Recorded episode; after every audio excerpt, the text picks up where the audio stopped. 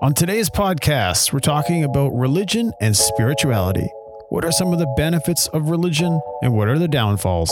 That and much more on today's podcast. Stay tuned.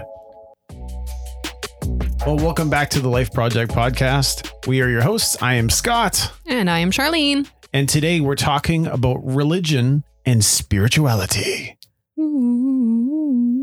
Always a popular topic and something that we're fairly well acquainted with. And um, I guess I'll start myself with a, a little about myself, if you wish to know. I grew up in the church. That's a term that we use. Didn't mean I actually lived in a church, but I grew up going to church. That's what the term means. And I think a lot of Christians, unfortunately, kind of use that term quite a bit. It's funny. I never really thought about that before. Yeah. But literally, yeah, it does sound like you were in the church where Yes. you were raised. Yes, like I was. In, in I grew up in the church in the basement. I lived in a little room. in the and they fed me. convent. They fed me food occasionally, if I was a good boy. But I grew up going to church. It was, uh, of course, a Christian church. My parents, uh, my mom and my dad, both grew up Christian, and so particularly Pentecostal. If those are not aware, is a form of the Protestant faith. So it's not part of the. Of course, there's pretty much the way I would kind of look at it is you have Catholics and then you kind of have everybody else. And so I read a sect of the Pentecostal after the day of Pentecost in the Bible. With that frame, I learned about God and about Jesus and about David and Abraham and Moses, all those guys. And so growing up, that was my normal.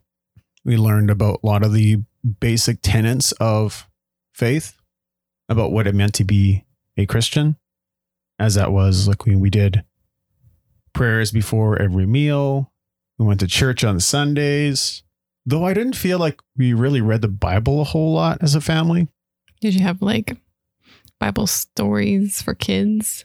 i think i had like a child's bible Mm. And one of my favorite characters i think growing up was definitely samson you know the big strong guy If you're not familiar- Rippling muscles with rippling muscles and And- long flowing hair. and he had his power from his hair. God gave him pair as his power from his long flowing locks. But when he lost, in Delilah, if you know the story, when he lost his hair, he lost his power. And so I always always liked Samson. I thought he was pretty cool. Moses, everyone knows Moses and his staff and striking it down with old Charlton Heston and Ten Commandments when he parted the Red Sea. You know, that was always a kind of a cool thing. And so my brother and sister and I would go to church, whether we wanted to or not, we would go. And we were part of the children's church. I guess to kind of synapse my life story about maybe 12 or so. We say, we to call it being saved, being born again. And it was about 12 when I I guess the Christianese Christianese way of saying it is I gave my life to Christ. And then I uh, did the usual thing of falling away for a little while. Like I would go to church, but I wasn't really a part of it. I came back about 15 or 16, something like that. And about 17, I rededicated my life. I started hanging out. I started helping out in youth group and I started playing drums. So that was kind of like a cool outlet. So I've been playing drums for a long time now. Picked up other instruments. I thought that was kind of a cool thing that came from that particular point in my life. And I still play instruments to this day. And over time, I got more involved with the church, became a minister in the church. So I would occasionally help with funerals, weddings. I'd sometimes preach messages on Sundays and then just other kinds of administrative works but it wasn't really paid or anything. Fast forward a few years, ended up going to Bible college where I met my lovely wife, Charlene. We got married. We were in Bible college for, I was in Bible college for three years, graduated, and then we came back and uh, I started as a pastor for two different churches in about eight years. Is that about right? I feel that's about right. Yeah, that'd be about right. I guess. Yeah. And then about two years ago, I um, moved on from the particular church I was pastoring. And then right now, not really going to any particular church at the moment. So that's my story in a nutshell at this point. How about your story? Me, the testimony of Charlene Anderson. I grew up Catholic. So when I went to a Pentecostal church in high school and I told people I was Catholic, they were like, oh, well, I'm Christian. Oh, okay. So am I. That was a really weird, Right. a really weird situation to, to be in. I just thought it was funny how you grouped Catholics and then like all the other Christian faiths kind of thing because you definitely, as a Catholic, hear that people don't really. Yeah, it seems like it's them, all these other ones Exactly. versus the Catholic Church. That's So what I kind kinda seen it too. Yeah. Yeah, that's how it felt, and I didn't realize that growing up Catholic. But Catholics are Christians. um, I started going to Church of God in high school, whereas when I would say that I dedicated my life to Christ, and I was very, very, very much part of church, uh, church on Sunday, youth groups on Wednesday and Friday. And I loved being at church and learning as much I could about God, which made me choose a few different career paths. I eventually went to Bible school, and I only went for one year. I kind of, mm, I guess I dropped the ball on the idea of being a pastor, but I still wanted to be very much part of church ministry. Right. We were in church ministry a couple years after we were married, I'd say. And uh, right up until a year and a half ago, I left the faith about a year and a half ago. Almost two years now. It'll be two years in September since we've been out of our last church that we were pastoring, or just I was just the pastor's wife, doing pastor wife roles like children's church and hospitality and stuff like that. Well, a lot of times I noticed that even in the church, for those that are listening that are have been in church, there's certain expectations that are placed on pastors and even on pastors' wives. Like pastors, you have to be very, I don't know, seemingly pious, right? Like you have to be very solemn or very, very ultra spiritual, right? And you kind of don't really, you have to be kind. There's a certain level of courteousness all that stuff. And then you have to be friendly. And, you know, the list kind of goes on. How about for a, a pastor's wife? The pastor's wife has to be well mannered and sing. I don't sing, but it's very typical for a pastor's wife to sing and, play, the piano. Yeah. Yep. And do children's church, or at least do one of the three. And I didn't particularly really care for any of the three. Yeah. I think as a, as a pastor, it's just, there's also certain things you can't do. So you can't like manual labor as a pastor is like a no no. You're not supposed Right. to be cleaning. It's like, oh no, that's what other people are supposed to do. That's Oh, what yeah, like your was- deacons or whatever are supposed to do. yes, I was told I was not allowed to clean, and I would have to sneak around and do the cleaning. People wouldn't see me because they would scold me. no, let somebody else do that. Uh, no. Me. And I found those dynamics were quite interesting. But overall, my personal experience with church was actually pretty good. I think for the most part, you know, I had to deal with some issues. You have to deal uh, as a pastor with sometimes difficult people. And I'm not going to like really share any stories, but more or less, you're just dealing with people on a, on a personal level. You know, people are at periods of growth and change and They go through issues. And I feel that sometimes there's a lot of pressure on people when they are Christian or when they aspire to be or, you know, things of that nature that almost a pastor is to be like perfect. Yes. And I feel like that is indicative of a lot of non-Christians seeing Christians and they're like, oh, you, you like you do this or you do this. And you have this, well, not even non-Christians, like even just Christians is supposed to be are seeing like their pastors as like almost idolizing them in a way. In some churches, like almost like I wouldn't say worshiping, but pretty close to it. well, yes, because the pastor is supposed to be like right hand of God. Yeah. The representative of God. If anybody's like Jesus, it better be the pastor. Yeah, exactly. So no flaws.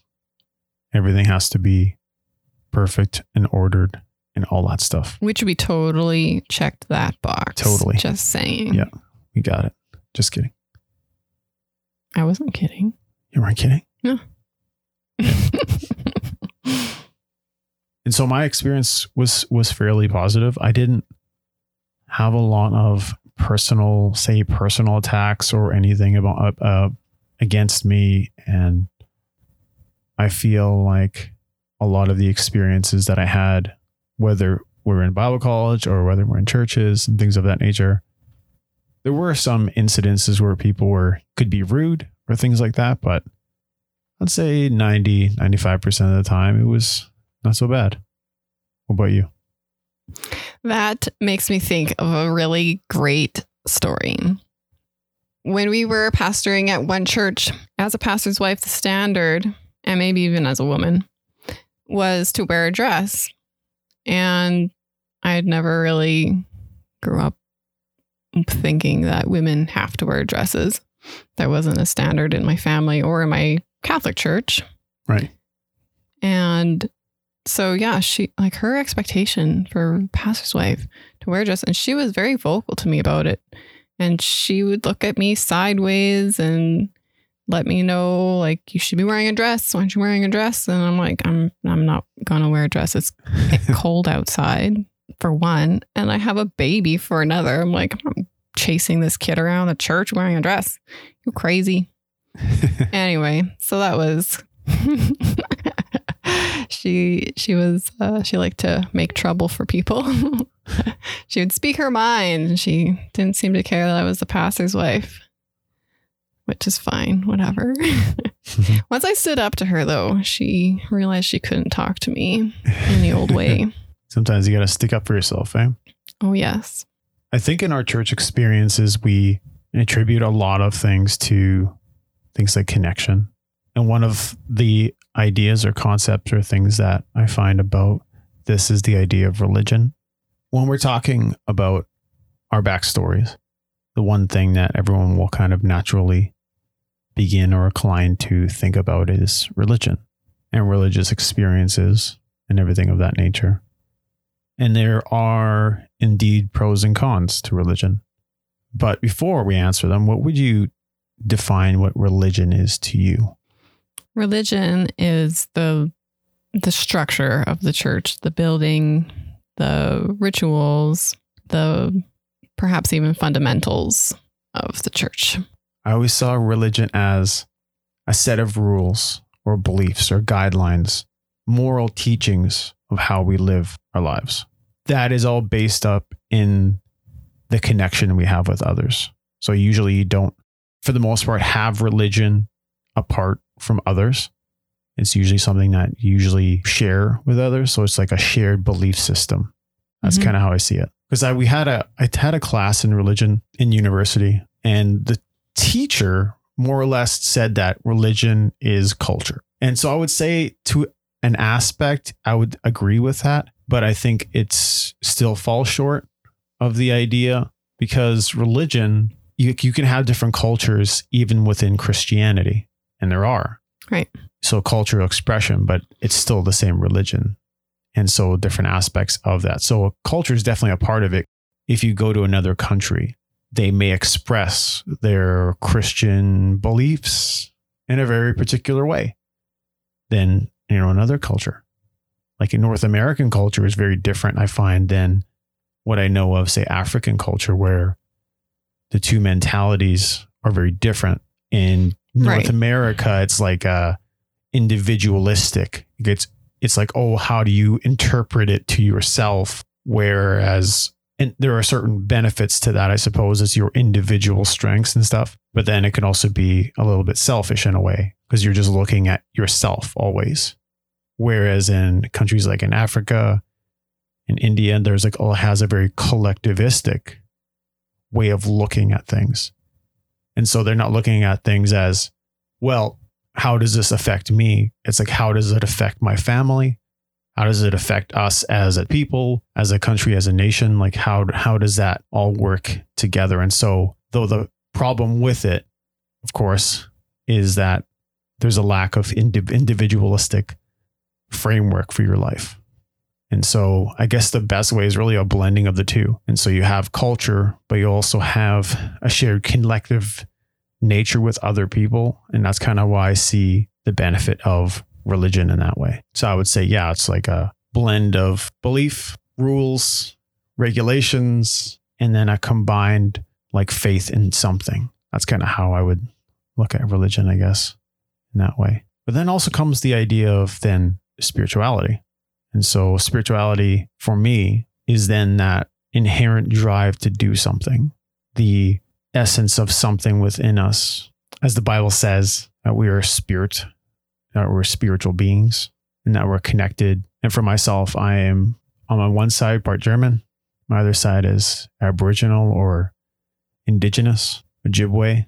And so the Ojibwe teachings shared like an idea of that in which we're all interconnected. So the spiritual way of looking at things is animals, trees, you know, plants, humans, all of us are interconnected. We're connected with nature and nature with us. And so I just kind of thought that was like a beautiful expression of what spirituality is. And though it may not entail a lot of religious practices and rituals, though there was in the culture, but the underlying concept is that it's uh, circular, that the circle of life kind of thing, like Lion King, you know, things like that. And so, what are your thoughts on spirituality? Spirituality has a bit of a question mark with me right now because, as I mentioned, I personally left the faith about a year and a half ago, just shortly after uh, we left church, or we're kind of asked to. That's complicated, but not in a bad way, just in a, a circle of life kind of way. Spirituality is, yeah, the thing that connects people, that almost that indescribable energy that we have towards each other and towards life and all things living.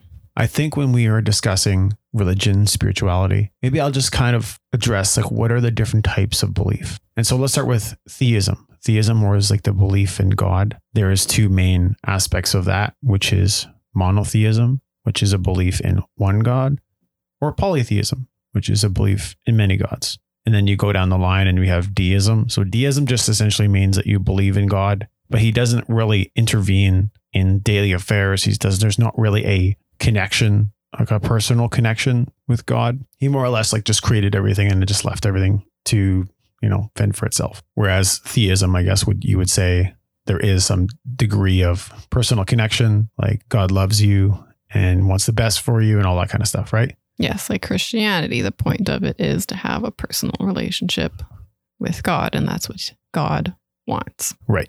So it's a theistic belief. Exactly. Then moving down the line, we have agnostic. And so there's when you anytime you put the A on in front of something, it's the absence of. So it's like a gnostic, a theist, which is what we'll get to in a second. But gnostic means it's a Greek word meaning to know, something I learned from good old philosophy class, to know something. So agnostic means that you don't know something. So there's agnostic. And then, of course, on the other side from theist is atheist, which means that you don't believe in God. So you can be also be an agnostic theist or agnostic theist, or you can be an agnostic atheist, or Gnostic atheist.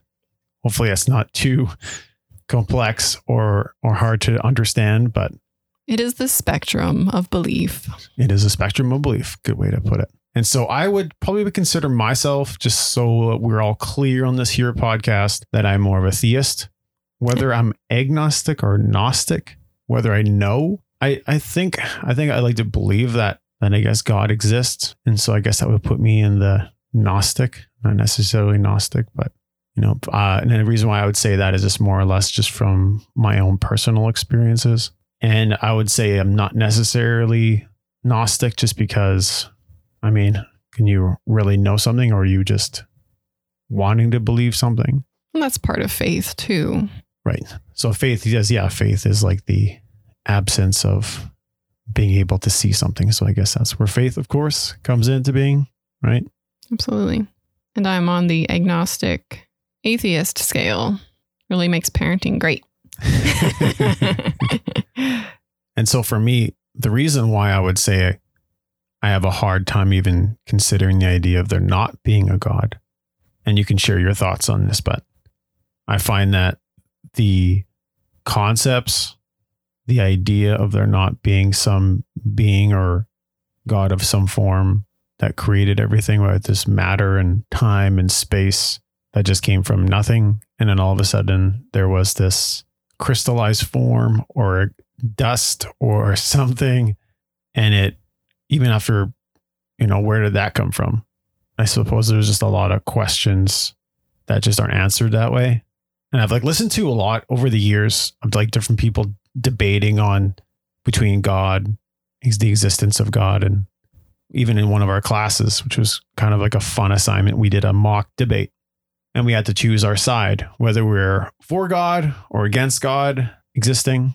And it was kind of fun. And so everyone was kind of put into either whoever is debating that for that particular time, whether you're debating for God or against, even if you were an atheist and they just draw the, you know, that you were going to be on the for God side, you would have to still debate from that position. So it was kind of an interesting thing because they're probably the two strongest debaters were me and a, a friend of mine in class. And though we were both Christian, he had to argue against it. So it was kind of fun because he knew my arguments. And so that was a lot of a lot of fun that way. And my teacher was like, going into this debate, this we're gonna find whether God exists or not. I'm sure. and we'll put an end to the whole debate. So for thousands of years, people have debated the idea of God, the existence of God, whether he exists or not, whether he has a relationship or can have a relationship with us, all that kind of stuff. Always an interesting thing. But I just find that the arguments against God a lot of times are left wanting. But again, the same thing someone might be able to say about the existence for God, right? So there's ideas, there's thoughts, there's arguments. Just me personally, to find arguments against God, that there exists, that there doesn't exist some supreme being that created everything. That's just my personal thoughts. How about yourself? For me, it always comes down to the origins of life and its beginnings. So one person can say God always existed, and then the other person says, well, life always existed, or there was a big bang, or whatever. But to me, it always boils down to, well, if you can say as a theist, well, where did life come from if it came from nothing? But then as an atheist, you can say, well, where did God come from? God can't just come from nothing. Right. So to me, it's the same argument. That's why I choose the agnostic atheist belief. Mm-hmm. How do we fit together spirituality and religion? How do we separate the two? So, spirituality is something that we do, something that we're passionate about, I would say, something we're connected with. Religion is like a set of beliefs, it's almost like a structure or framework to build one's life. But you can have a connection with something and then maybe not have that framework, or you can have a framework for how one builds one's life but then not really be connected with it. Like you're not passion for passionate for it. So say like a person going to church. So a person might go to church because their parents told them to go to church, but they have no connection. there's no spiritual connection they have with God or anything. And then the other side of it, you have the someone that is say spiritual but doesn't have a connection with people or anything like that. And so it's kind of like, I would say, almost like a roadmap. You're missing the roadmap for how one might live their life. And so, religion, though, apart from how we're normally taught about religion as being organized religion, anyways, is that the idea, and this is what one person kind of said, is I kind of thought that was interesting, is that everything is essentially religion. So, whether it's how, you know, one philosophizes their life, how they, take a certain approach to schooling, to parenting, to all these kind of things. There's certain beliefs that you yourself, even if it's not necessarily organized by a particular group of people, it is a form of religion. So veganism, for for those that aren't aware, oh, if it's vegan, so it's like if you have that kind of connection to others, but there's a particular belief system. Would you say that's kind of a form of religion? It's interesting. I never really thought about it in that perspective before. I would say that it lacks, I suppose, the building structure of religion. But I do love the term veganism because it is almost like a religious lifestyle. Right. And some people can be very dogmatic about their veganism. Oh, that's interesting. Yeah. Um, very strict as far as like natural fibers go. If it comes from an animal, no, so wool and uh, I'm trying to think of something else that maybe keeps the animal alive, but you're just using their fur or something. But yeah, so like that's and even like the idea of you'll eat certain types of animals only if they're from like a well taken care of farm or something like that. You just wouldn't have it any other way. I've heard of certain vegans that might do that. That would be more like a flexitarian, I suppose. Flexitarian. Flexitarian. Never, never yeah. heard of flexitarian before. So that's like somebody who's maybe vegetarian or vegan, but then mm. they have their they're flexible. So right. if it meets their certain criteria that they find fits into their moral or ethic belief, they can eat meat. Maybe if it's raised on a farm, or maybe they are going to eat fish if it was caught by their friend or something, or what have you. So, I mean, there are um, flexitarians, and then there, yeah, then there's like, again, like a spectrum of everybody from flexitarian to very dogmatic vegans that don't even use wool or won't use let's say glue because it has right like it's made with horses or something, isn't it? I don't know. The what is? Glue. Isn't there like glue? something about horses and glue? I don't know. Because I'm not that strict with my my veganism. Right. And so that's something I always kind of found was kind of interesting about that is the connection that we have with religion in its different forms, whether it's organized or not.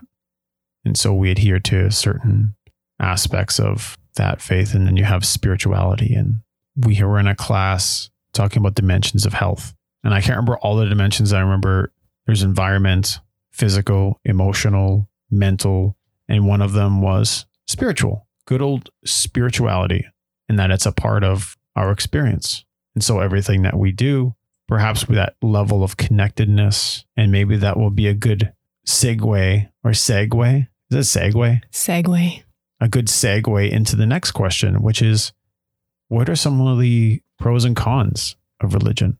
I would say a pro to religion would be that sense of community. And I would then say from that, um, the danger is the dogma that comes out of it and the hmm. religiosity mm. and the one sidedness that people get very focused on just their point of view and defending their point of view and only learning their point of view and not considering other maybe alternatives or just, you know, right. becomes very narrow focused. One of the big pros, much like the idea of community. So I'm not going to just piggyback and say community, but yes, that sense of connection, that sense of connection, I think is really yes. important.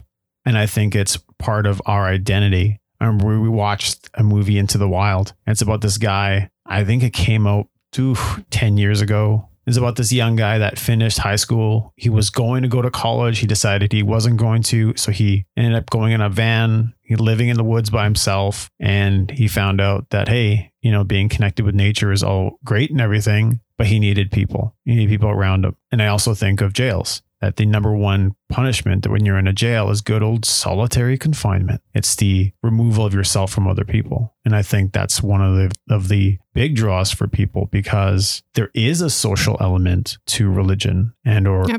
especially organized religion that there's a common belief or faith and I think another big strong component of that is the idea of order. The idea here is that by having some semblance of order, it refutes the idea of chaos. It's kind of like the yin and yang kind of thing, where a little bit of chaos allows for some degree of change, but usually religion is built on some degree of structure and rules and things of that nature, things that we live by. And I always find that personally as something that always attracted me to the church is that it kind of keeps my life structured. I like the structured lifestyle. Some people don't like that, right? So some people are like, well, I just want to live my life however I want to live it. But I find a lot of our world is based on the idea of systems. There's some systems, of course, that need to be changed or whatever, of course, but they're still relevant. And so that's even like debate that we're having today with a lot of things that are going on in the States and stuff like that. But the idea of order, you kind of work your way to structure yourself a certain way. And much like when we go into university, you can't just choose, hey, I'm not going to take a test.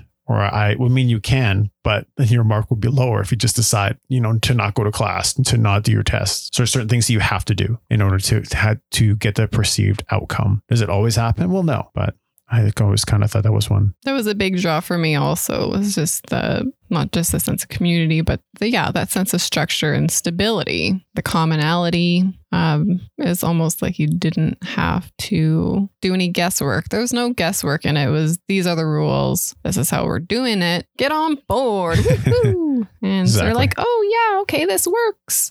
This is supposed to be uh, pure, holy, divine, and infallible. So I got right on that train and I rode it to 2019.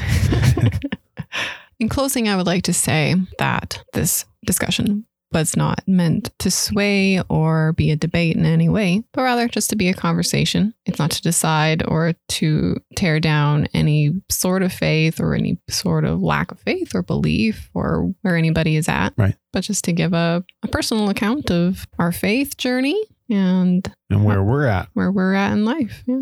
Because things have changed and, and that happens. And I think that's the thing is that we're always in a constant flux. We're always in a constant state of change where perhaps our thoughts or ideas on things that maybe we were highly opposed to or highly for. And then there's just those things can sometimes change over time. And life is about discussion. Life is about that level of change. And when you get married, when you have kids, when you go to school, when you get a new job, when you move to a new city, there's so many things that happen in the state of our lives and things that happen that we weren't prepared for.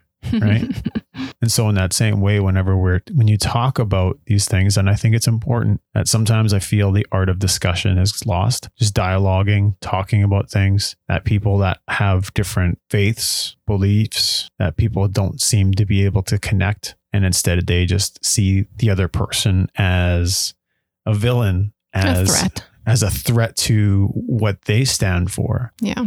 And instead of having a dialogue, you just sway them away. You you shut them down. And I feel that's something that kind of happens today, unfortunately, in a lot of different ways. And I think that it's important to dialogue. So we understand another person's perspective and then they hear our perspective. And I find that whenever we have those levels of discussion, for example, I have a friend who's Jewish and we shared our opinions on certain things. And I've had a friend who's Muslim. I've had friends that are atheists and then people of different types of Christian backgrounds. So, as I said earlier, I'm more Protestant, but I've met a lot of people that are Catholic, I met some people that are agnostic, you know. And so, when you have levels of discussion, it kind of helps for you to either solidify what you believe in or maybe sometimes refine it. And sometimes there are things that you believe that should change. And I think that's part of maturity. We go and try to understand one another.